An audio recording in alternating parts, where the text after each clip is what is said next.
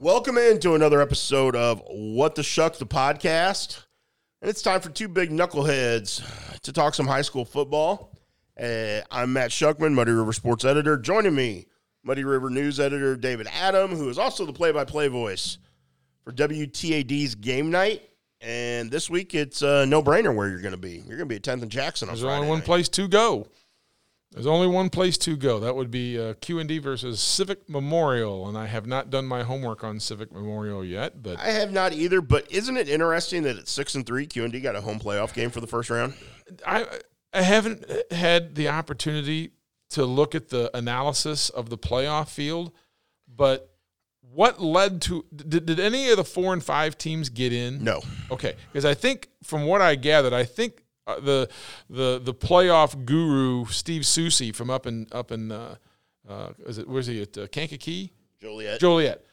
Um, I think he admitted he made a mistake and and had failed to factor something in, and uh, that he was saying there were going to be as many as 10 four and five teams Right. that got in, and then I think it was like, oops. I made I, I screwed up. Um, That's not right. There, there, there. I found a bunch of more five and four teams or something like that. I don't, I don't know how it turned out. So at least that made sense. But still, a six and three team getting a home game. Well, it's just, it's just unique how the Class 4A bracket broke down in the fact that when you started going from of the 32 teams that made the playoffs in Class 4A, the records you just filled them in, and then you started going playoff points, which is the number of opponent wins. And even though Notre Dame played three teams that didn't win a game, they played three other teams that went a collective 25 and two. Now, when who were the two? Because I, I- I thought did both the two of them lose week nine? I know Alleman, Alleman lost week nine, and No, I'm, I'm talking about the, the teams that were the, the the three teams. I think there were they were three and were eight and zero, no, you've got and then Mahomet-Seymour went nine and zero. right, Breese Mater Dei went nine and zero, right. and Lutheran St. Charles went seven and two. See, they lo- they lost twice. Wow, I didn't know that. They lost twice before they played Notre Dame. I thought they were undefeated. No, Oh, well, that that that shows how much I remember then. yeah. So, So, nonetheless, those three teams went, Yeah. were a collective twenty five and two. Um, you know, and Notre Dame had enough playoff points. Quite, I mean, ended up I think with forty four playoff points to where it bumped them to the top of the six and three list. that's just amazing. Um, Because and Notre Dame, and that wasn't that's not a because Notre Dame.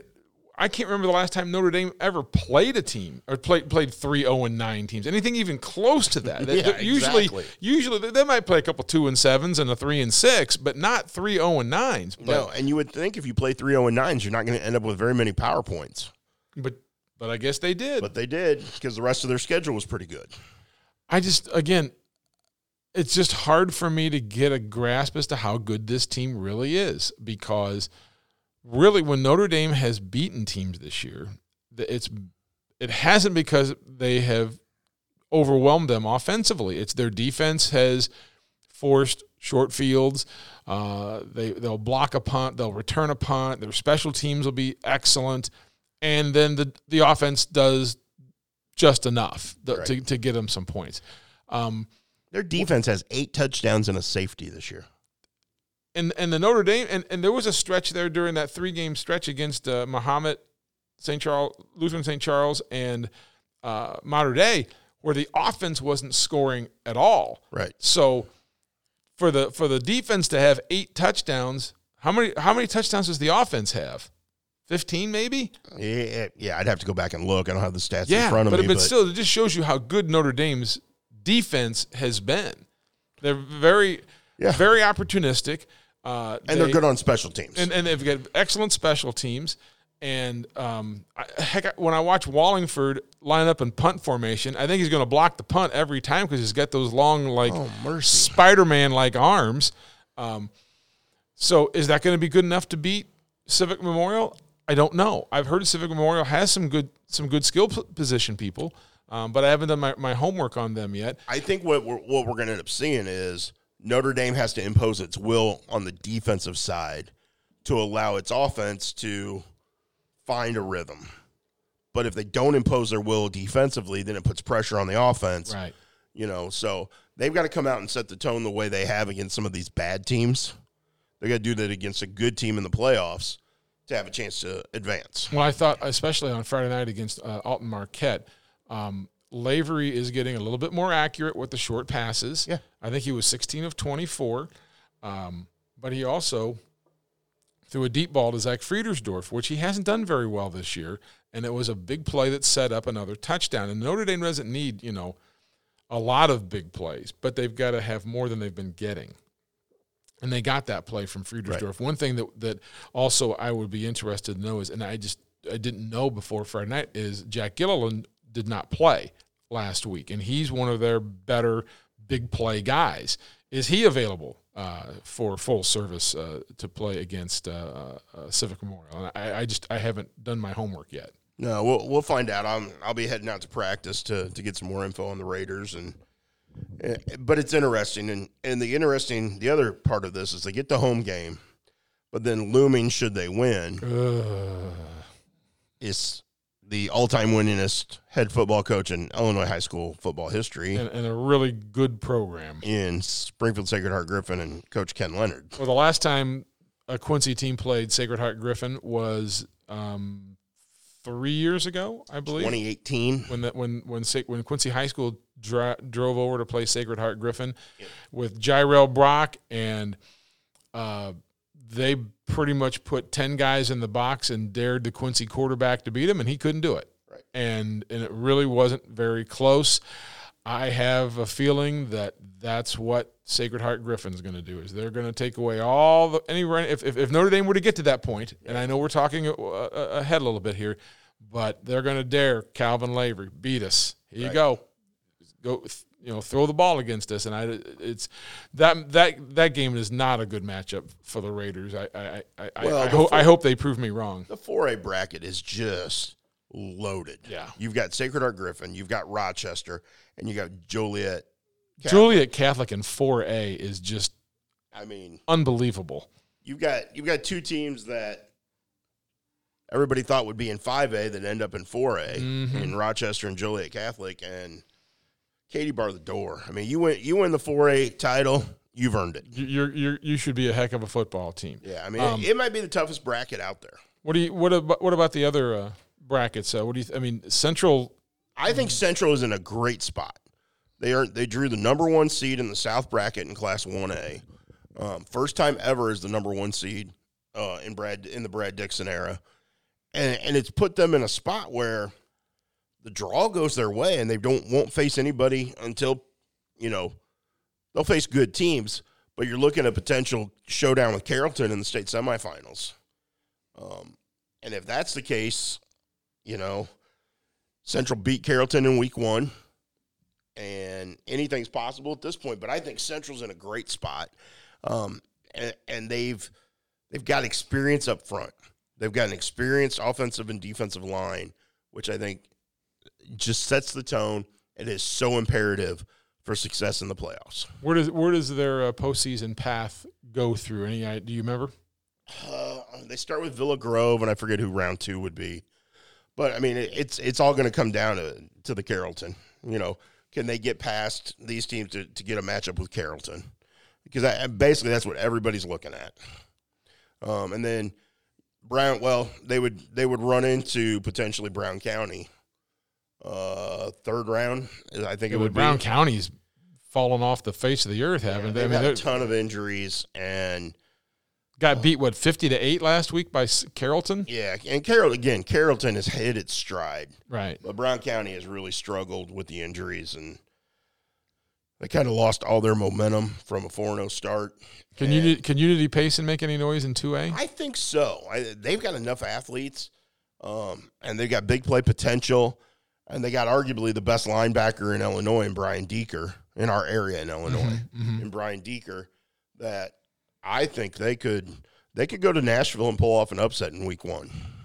Um, this is the week that, well, you and I've been around, around this a lot. You kind of almost, I hate to say it, you almost skipped this week over in Missouri. Well, there, there's just no, there's just no compelling matchups. the way the districts are now and have been now for several years is you play a nine week regular season and then you go to eight team, pretty much eight team districts. Um, you know, Hannibal's in a seven team district, so they get a week one bye. Palmyra's in a six team district, so they drew a bye. Um, but everybody else, Mark Twain drew a bye because Principia is Yeah. out of players, won't play, whatever. We don't know. and like Monroe City's the number one seed in the Class One district, and they get 0 and 9 Van Far. Right. So there just aren't very many compelling matchups. So we're not going to know much about the Missouri side until next week. Right. That's the to me. It's the I like the Missouri side playoffs format better because it goes to straight bracket play. Yeah. Everybody gets a chance. You know, if you're two and seven during the regular season, you still get a shot to play in the playoffs, and, and that means you can go play whoever you want. Um, and there will be that random two and seven team Right. that wins two games, and now they're in the district championship at four and seven. No question. I think that's great. Um, but this is the week that stinks when you do it that way. Yeah, because the only, I mean, traditionally, the only good matchups in, in week one of districts are a four seed versus a five seed, Right. and potentially a three seed versus a six seed. Um, because like Mark Twain was going to beat the snot out of Principia, Right, right, exactly. It wasn't going to be close. It was going to be almost like a like a scrimmage. So you're not going to learn a whole lot this week, Right. but then it does get a little more interesting starting next week, and and again, will the teams that have the week off, how will they benefit from it? You know, Hannibal's nine and zero, ranked number three in the state, viewed as a, a legitimate state championship contender. What do they do with the week off? Do are, do high school kids? You know, this comes back to the, what you talked about with me earlier uh, last week. Are high school kids, especially those in Illinois, needing? You know, uh, they they don't get the bye like they do in Missouri. Um, But are, are are are high school kids through nine games? Do they need a bye to to will that will it help them recover, refresh? Well, I think in, in, in the case of Hannibal or a Palmyra, which is battling injuries right now, or you know, or a Mark Twain, if you if anybody has anything nagging, a bum ankle that just isn't fully healed or or something like that, this is the week to get healed up. Mm-hmm. They get a rest because you could you could literally sit them for several days. They don't do anything but rest. Um, Illinois doesn't have that that opportunity Right. because you go right into the playoffs. The interesting thing, and and I'm going to be talking to the coaches this week, and we'll have a story later this week at, at Muddy River Sports. Um, because they played a six game season in the spring, is fatigue a factor for the Illinois teams? Are any of them beat down? Is that is there a reason when you know a Brown County team which didn't have much depth to begin with, then experienced injuries, is just worn out? You know, did did having to play two seasons within the same calendar year take a toll? I'm anxious to hear what coaches and Yeah. and players have to say on it. Um, but I know it's something that's been brought up by several assistant coaches in conversations I've had with them that it is a worry. Well, I, to me, it sounds like if there's a team, you know, if there, if there was DraftKings for high school football, um, I think the team that you want to put a little money on to to say I think they can win two, three, four games is Central. Yes. I think uh, they they just sound like they have reloaded Yeah. over there. I mean, I mean, they- they've hit their stride. And and factor this in. The guy who was going to be quote unquote their number one wing back got hurt week 1 and hasn't played. due back for the playoffs or or No, he's you know, done for the year.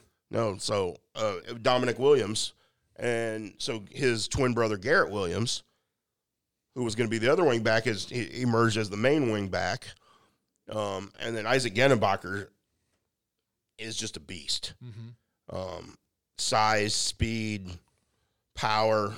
You know, I think he's been better than anyone expected. Um, and they just Nick Morris developed into a really salty quarterback as a sophomore. And then, and then again, they got the experience up front, and they've got they've got physical linemen who are very athletic. You know, Dylan Dickhoot, Keaton Dickhoot, um, and a whole bunch of others who are seniors. That uh, there's a reason Central just gets the ball up and down the field the way they do. is uh, when's when's Hannibal's first challenge in the postseason? Will it be the district championship, or will they even find somebody in the district championship that'll give? No, I, th- I mean I think the district championship will be a challenge. I don't know if it'll be a nail biter type of challenge, but I don't think it's a fifty to six, cha- you know, type of game. Who's the two seed? Oh, my mind just went completely blank. I'm trying to think of the bracket in my head, and Is it one of the St. Louis area schools, or is it more like a Columbia battle or something like that? I thought it was. Did Jeff City get the number two seed? I I can't think of it off the top of my head. okay. Um, but I, I believe they would face West Plains In the in the quarterfinals, Mhm. and West Plains is ranked number four in the state. so there, if, if you if you don't get the the battle you want in the, the- It's coming. the- yeah, it. Oh, the, the the the final eight should be salty as heck. Yes. Holy cow! There's still like six or seven undefeated teams in that class. It's a great class, great classification, um, and, and I think they go they go a different route this year. You know, so like last year they lost in the quarters to MICDS. Well, they don't go the St. Louis direction this year; they go west. Um, or hopefully, for our purposes, the West comes yeah, to to, to Hannibal. That's right. so it, it'll be interesting. Again, the unfortunate side of the way the schedule is set up is there's just not a lot of good games on the Missouri side this week. yeah, that's just that's just, and, and you just know that. and we only have one game on the Illinois side Friday night, and that's at 10th and Jackson. Um, and then only one one team with a home game on Saturday in Central. So we're starting to get to that point where there's a lot of separation, and over the next couple of weeks, we're going to find out who's legit um, contenders to to to get deep into the postseason, and and who got their cup of coffee in the postseason, and Yeah.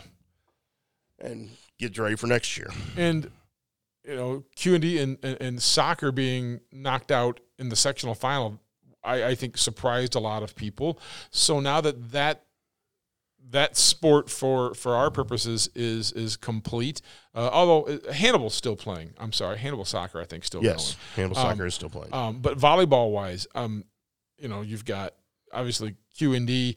And I think you and I were talking about the bracket that Notre Dame's going to have to go through. I didn't hear any names that made me jump up and go, "Ooh, that'll be a tough." I I think the hardest match they'll face through the sectional will would probably be a rematch of Hannah uh, with Macomb in the sectional final. Yeah. and, and and and Notre Dame handled Macomb fairly easily. I shouldn't say easily, but I mean, you know, they, they beat them. They won at Macomb though. Yeah, and then I think the the super would be um, like I'm thinking uh, you would uh, Decatur Saint- Teresa or somebody else. I don't remember who that was. Notre Dame just beat Decatur St. Teresa in their own tournament, so Notre Dame's going to be a pretty tough out uh, from the, the girls think so, volleyball stand standpoint. Is there any? I mean, I, I know the Hannibal girls are good this year. Southeastern is good. Brown County's got a won 26 games. Anybody that else that you go, hey, you better keep an eye on them. It, I, no, I mean, I don't. I don't think the like in Hannibal's case. I don't know if they're going to get past the sectionals. Um, this is the second year in a row they've won districts, but they're going to run into somebody from the St. Louis area who's really good uh, at some point, either the in the sectionals or the quarterfinals. Um, I think in Class One A on, on the Illinois side, you know, Southeastern. Southeastern's really good, and they've got size. and, Uh, and depth. and They got all kinds of different kids who can hit. Yeah, and and Brown County's got just a ton of athletes. Um, this is kind of the year they were been building for, and you know the path their path looks pretty good. You know, I, I sat down and looked at their bracket, and I could see them getting to a sectional final. That'd be big in Brown County. It would I, don't. I don't think that's ever happened before. So And then you got sectional cross country on Saturday. yeah, and and the Quincy High School teams run at home at Bob Mays Park. Um, both teams got a shot at advancing to state. Both teams do. Both teams Yeah, do. because I knew I knew uh, And Rosen and, Vic- and Rosen and, and Anna Shearing will be among the top runners in, in their respective races for, for Quincy High School. Mhm. And uh, I think Cannon Wolf um, out at Liberty in, in Class 1A has a legit chance to to be in the top 10 at sectionals and advance to state. Um, you know, Miles Shepard from West Hancock is like head and shoulders above everyone else and is like one of three runners in the state in Class 1A that everybody's going, okay, these three are just better than everyone else. and, and I mean, as in he might win an individual state championship at Detweiler. He's Park. got like one of there. I think it's one of three guys that have a shot at it. yeah. And so, I mean, there's again, we're starting to wind down, and And then what's this thing coming up starting in November? This this thing with a round orange thing. It's they- already upon us. I mean, next week, well, Mo- Monday. Monday, Culver Stockton plays his first game on Monday. John. Wood, John Wood plays next week, and Mean, it's here. And then you know the QU basketball teams open November twelfth. So it, you know high school basketball practice starts next week. So it's it's upon us. Yeah, yeah, it is. It's this. These next few weeks can be as hectic or as simple as the teams allow, because sometimes it's. Well, we've got to cover football games in Hannibal and Monroe City and Camp Point and Quincy Notre Dame and Mendon, or everybody gets knocked out and we're sitting there going, okay, well, let's start doing basketball stories then. Right. So it should be fun. It should be a lot of fun. Should be a fun postseason. And we'll have everything for you at muddyriversports.com. And I hope, hopefully, how's the, let the listeners know, how's the knee? Yeah, the knee sucks, but that's all right. two two weeks and two weeks I'll have surgery and then hopefully two weeks after that I'm feeling as dandy as cotton candy. Ooh, where'd you steal that line from? I don't remember. Dandy is cotton candy. Well, the fact is, is that yeah, so if you see out, if you see Shuck out and about and he's hobbling around With my old man cane. with your old man cane, um, you know, you know, offer the guy a hand. But the fact is, he'll get there. He ain't gonna No, get there real fast, no. but he'll get there. I'll get there. And hopefully, when basketball season rolls around, he'll be as dandy as cotton candy. That's right. That's the goal. We'll keep working at it and All make right. it happen. Thanks, brother. You betcha, man. This has been two big knuckleheads on the What the Shuck podcast. Catch us again next week.